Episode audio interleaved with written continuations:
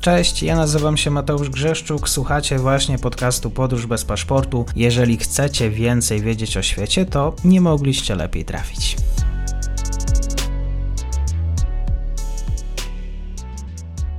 Dzień dobry wszystkim słuchaczom. Dzisiaj ze mną jest pan dr Mateusz Piątkowski z Uniwersytetu Łódzkiego. Będziemy rozmawiali o Tajwanie, o też kwestiach prawnych powiązanych z tym, co się dzieje akurat na terenie Azji i Pacyfiku. Dzień dobry. Dzień dobry panie redaktorze, dzień dobry państwu. 20 chińskich samolotów wojskowych naruszyło strefę powietrzną Tajwanu. To nie są takie pierwsze informacje. W pobliżu wybrzeży, wybrzeży wyspy pływają również także chińskie okręty marynarki wojennej. I właśnie o tą strefę, o tę strefę powietrzną chciałem zapytać. Tak z punktu widzenia międzynarodowego prawnego, co to jest strefa powietrzna danego państwa, rozpoczynając? Tutaj trzeba byłoby zacząć od tego, że każde państwo ma przestrzeń powietrzną. Przestrzeń powietrzna, czyli to jest fragment oczywiście przestrzeni, który rozciąga się nad powiedzmy obszarem lądowym, ale nie tylko, bo, bo terytorium państwa to nie jest tylko i wyłącznie ląd, ale również morze terytorialne i morskie wody wewnętrzne.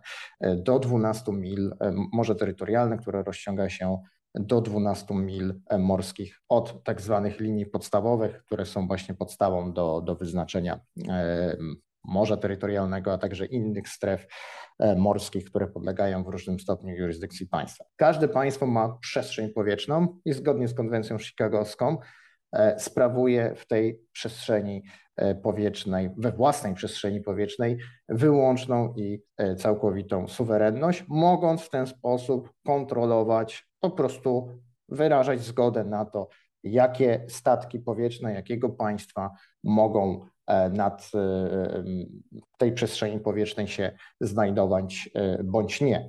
I to jest, można by powiedzieć, zasada, która wyodrębniła się już w okresie I wojny światowej. W ogóle to jest ten, ta kwestia mm, suwerenności państwa w przestrzeni powietrznej, to jest ciekawy wątek, bo kiedy na początku XX wieku pojawia się samolot, pojawiło się również pytanie, gdzie można latać tym samolotem. Były takie w ogóle głosy wśród prawników, e, można by powiedzieć, pierwszego okresu XX wieku, te, tego można by powiedzieć pierwszej dekady, kiedy tak naprawdę statki powietrzne to były bardziej, można by powiedzieć, pewna fantazja, chociaż pierwszy lot 1903 rok, e, to tu trzeba jednak zwrócić uwagę na to, że pierwsza teoria była taka, że powietrzne, powietrze powinno być wolne, czyli każdy może latać sobie nad e, obszarem każdego państwa bez problemu, bo tak byłoby sprawiedliwie komunikacyjnie. Natomiast szybko, i też ten pogląd został bardzo szybko potwierdzony w okresie I wojny światowej, stwierdzono, że to jest niemożliwe, ponieważ zezwolenie na nieograniczoną żeglugę powietrzną nad e, obszarami państwa E,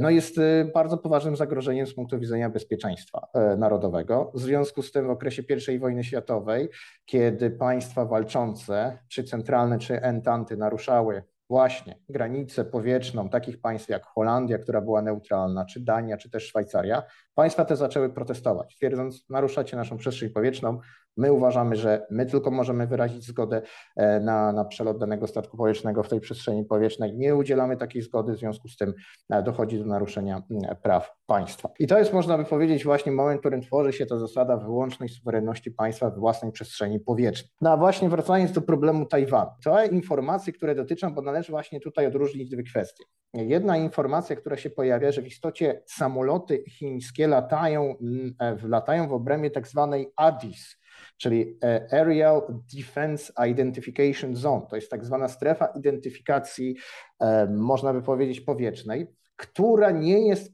można by powiedzieć, jakimkolwiek stopniu nie tworzy roszczeń prawnych. To nie jest wytwór prawny. To jest, można by powiedzieć, taki e, rodzaj e, pewnego operacyjnego, można by powiedzieć, wyznaczenia pewnego obszaru, który znajduje się z reguły poza przestrzenią powietrzną państwa, w ramach którego, e, bo to nie jest tylko wyłącznie pomysł, tutaj to nie jest tylko wyłącznie związane to, ten problem z Tajwanem, bo pamiętajmy, że z tego co pamiętam, taki pierwsza strefa identyfikacji powietrznej to są Stany Zjednoczone i ten system NORAD, gdzie właśnie Amerykanie niejako ponad to, co jest przestrzenią powietrzną, czyli te 12 mil morskich, również uważali, że statki, które zbliżają się do terytorium Stanów Zjednoczonych, statki powietrzne, powinny zidentyfikować się dla potrzeby ochrony, ochrony można by powiedzieć, bezpieczeństwa przestrzeni powietrznej, czyli przede wszystkim tu chodzi głównie o, o jakieś zagrożenia, tak, zagrożenia związane z napadem powietrznym,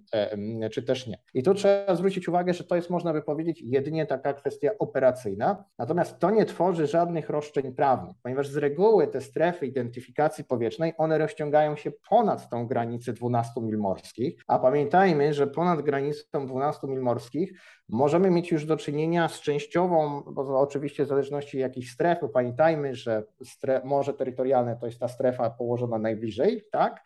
Gdzie państwo ma pełnię, że jest to traktowane jako część, te 12 mil morskich to jest traktowane jako część terytorium państwa, a później już mamy strefę przyległą czy wyłączną strefę ekonomiczną, gdzie państwo ma jedynie pewne uprawnienia suwerenne, na przykład w wyłącznej strefie ekonomicznej może dokonywać połowów, tak, ma wyłączność na dokonywanie połowów ryb, ma wyłączność na eksploatację gospodarczą, ale już na powierzchni tego, e, na powierzchni tej strefy, czy też ponad tą strefą, statki powietrzne korzystają z zasady wolności przelotu, która jest jedną z takich zasad charakterystycznych dla Morza Otwartego. Czyli tu trzeba sobie właśnie zwrócić uwagę, że często najprawdopodobniej zdecydowana większość tych raportów ona informuje nas o tym, że chińskie samoloty, samoloty z Chin Ludowych znalazły się w tajwańskiej strefie identyfikacji powietrznej. To nie jest naruszeniem prawa międzynarodowego to, że one znalazły się w tamtym obszarze. Natomiast co jest jeszcze bardzo ciekawym problemem, to jest właśnie problem tego, czy Tajwan ma coś takiego jak przestrzeń powietrzną. No i tutaj tak naprawdę bym musiał przejść do zastanowienia się właśnie, bo przestrzeń powietrzna, w ogóle takie sformułowanie jak przestrzeń powietrzna i terytorium, to jest coś związanego z tym, że dany, powiedzmy, byt terytorialny uważamy, że jest państwem. E, no i tutaj jest, można by powiedzieć, clue całego e, problemu, e, jeżeli chodzi o, o, o Tajwan, no bo mm, skoro już, jak już wspomniałem, te 12 mil morskich to jest przestrzeń powietrzna, do 12 mil morskich rozciąga się pas morza terytorialnego i państwo tam ma przestrzeń powietrzną, no to tu się pojawia pytanie, czy Tajwan jest państwem. I, i tu, że tak powiem, teorii jest bardzo dużo i tak mhm. naprawdę odpowiedź na to pytanie zależy, można by powiedzieć, od przyjęcia jednej z dwóch perspektyw e, na mhm. to, na to zagadnienie. Chińczycy oczywiście mają swoją perspektywę. Tak, e, Chiny uważają, że tak naprawdę problemu nie ma. Tajwan nie jest państwem, Tajwan jest zmontowaną prowincją, jest częścią Chin, w związku z tym tak naprawdę problem Tajwanu jest sprawą wewnętrzną e, Chin, e, w związku z tym nie obowiązują we wzajemnych relacjach pomiędzy Tajwanem a Chinami jakiekolwiek normy prawa międzynarodowego, no bo skoro nie jest to państwo, no to w takim wypadku prawo międzynarodowe to przede wszystkim prawo, które obowiązuje w stosunkach pomiędzy państwami, państwami, więc takie kwestie jak zasady użycia siły, jak agresja, jak samoobrona nie funkcjonują. To jest nasza wewnętrzna sprawa i tak naprawdę, jeżeli się pojawi jakieś zewnętrzne państwo, które podejmie, można by powiedzieć, jakieś działania w, w ramach tego konfliktu, to tak naprawdę zaruszy, naruszy tak zwaną zasadę nieinterwencji, bo jest w prawie międzynarodowym tak zwana zasada nieinterwencji, aby nie ingerować w sprawy wewnętrzne danego państwa. Oczywiście pamiętajmy, że teraz coś sprawą wewnętrzną to jest bardzo dynamiczne sformułowanie, bo prawo międzynarodowe nieustannie tę sferę zmienia. No ale niemniej taka zasada jest. I to jest, można by powiedzieć, jedno podejście, można powiedzieć takie podejście bardzo klasyczne. Ja natomiast uważam, że trzeba zwrócić uwagę, że prawo międzynarodowe to nie możemy tylko i wyłącznie zawężać do stosunków, relacji pomiędzy państwami, chociaż oczywiście nie da się ukryć, że e, e, część norm prawa międzynarodowego działa pomiędzy państwami, no bo na przykład ja jako e, Mateusz Piątkowski nie jestem w stanie zawrzeć umowy międzynarodowej, czy nie jestem w stanie posiadać ambasady tak, czy, czy, czy konsulatu w innym państwie jako osoba fizyczna, bo nie jestem podmiotem tego prawa. Ale trzeba jednak zwrócić uwagę, że dzisiaj prawo międzynarodowe to wielu uczestników. Mamy państwa, mamy organizacje międzynarodowe, e, również osoby fizyczne, które nie są podmiotem tego prawa, ale przecież ruch praw człowieka, co w ogóle standardy ochrony praw człowieka, to, to jest między innymi efekt tego, że jednak jednostki jakoś w tym obrocie prawno-międzynarodowym również funkcjonują. I mamy również różnego rodzaju byty o bardzo ciekawym statusie, na przykład stolicę apostolską. Stolica apostolska, która jest, można by powiedzieć, takim mm, przysłowiowym rodzynkiem. Ona była traktowana jako podmiot prawa międzynarodowego nawet wtedy, kiedy nie istniało formalnie państwo kościelne pomiędzy 1870 rokiem, kiedy doszło do likwidacji państwa kościelnego, a 1929 rokiem, czyli e, w momencie, kiedy e, zawarto e, traktaty w Lateranie, które ostatecznie tutaj tak stolica apostolska i to zwierzchnictwo nad Watykanem zostało w pewnym sensie uregulowane.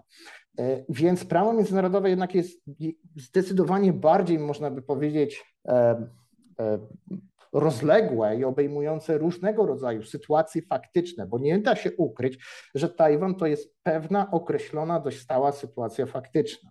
Jeżeli spojrzymy na to, że prawo międzynarodowe jednak reguluje pewne, jest bytem, można powiedzieć, jest swoim zakresem, obejmuje coś więcej niż tylko relacje pomiędzy państwami a organizacjami międzynarodowymi, no tu trzeba zwrócić uwagę przede wszystkim na to, że Tajwan może, bo warunki państwowości, ludność, terytorium, władza, no tu przeciwnicy powiedzą, no, no jest ludność, jest terytorium, no, bo jest Tajwan, ale z drugiej strony jest problem z tą, z tą władzą, bo Tajwan na przykład nie może zawierać e, porozumień międzynarodowych, to znaczy taką zdolność potencjalnie ma, ale właśnie z przyczyn politycznych nie jest włączony do tego. Problemem na przykład również jest to, że stosunki dyplomatyczne.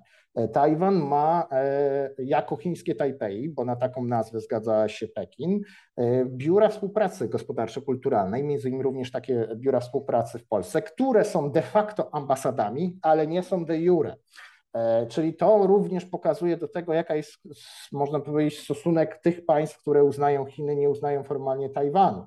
Czyli z jednej strony, e, no, szanując tą politykę jednych Chin, państwa uważają, że to Chiny ludowe są tym reprezentantem Chin na arenie międzynarodowej, czy w ONZ, czy w Radzie Bezpieczeństwa. Z drugiej strony stwierdzają, że jednak, że to jest jakiś byt, och, możemy powiedzieć, no tu możemy się oczywiście dyskutować i jest spora dyskusja w obrębie prawa międzynarodowego, czy to jest państwo, czy to jest jakiś e, byt de facto będący państwem. Niemniej jednak, że nie możemy pominąć tego, że, e, że Tajwan e, no, posiada w pewnym sensie takie, takie cechy, posiadałby zdolność do zawierania stosunków dyplomatycznych, do, do funkcjonowania w tym obrocie międzynarodowym, ale z przyczyn politycznych, zresztą kiedyś posiadał e, w, w pełnym zakresie, natomiast z przyczyn politycznych aktualnie nie posiada. I to jest, można by powiedzieć, też klucz odpowiedzi na pytanie właśnie, czy Tajwan ma na przykład przestrzeń powietrzną. Można powiedzieć, że skoro mhm. nie jest państwem, przestrzeni powietrznej nie ma, ale jednak, że jeżeli byśmy przyjęli, że jest jakimś de facto bytem państwowym, to taką przestrzeń powietrzną e, jednakże posiada i w jakiś sposób poprzez no, też obserwację pewnej praktyki możemy uznać, że jednakże to nie jest byt, e, który funkcjonuje zupełnie poza prawem międzynarodowym. Tak jest. Okazuje się, że na bieżące wydarzenia można również popatrzeć z perspektywy prawniczej, równie ciekawej od tej, e, która się dzieje, no bo powiedzmy może na takim poziomie zbrojnym, militarnym. Doktor Mateusz Piątkowski z Uniwersytetu Łódzkiego, portal Obserwator Międzynarodowy również bardzo dziękuję za e, komentarz i słowa. Dziękuję bardzo. I to już koniec na dzisiaj. Zapraszam na profil podcastu Podróż bez paszportu na Facebooku, Instagramie i Twitterze. Zachęcam też do wsparcia mojej pracy na serwisie Patronite oraz Buy Coffee. Do usłyszenia.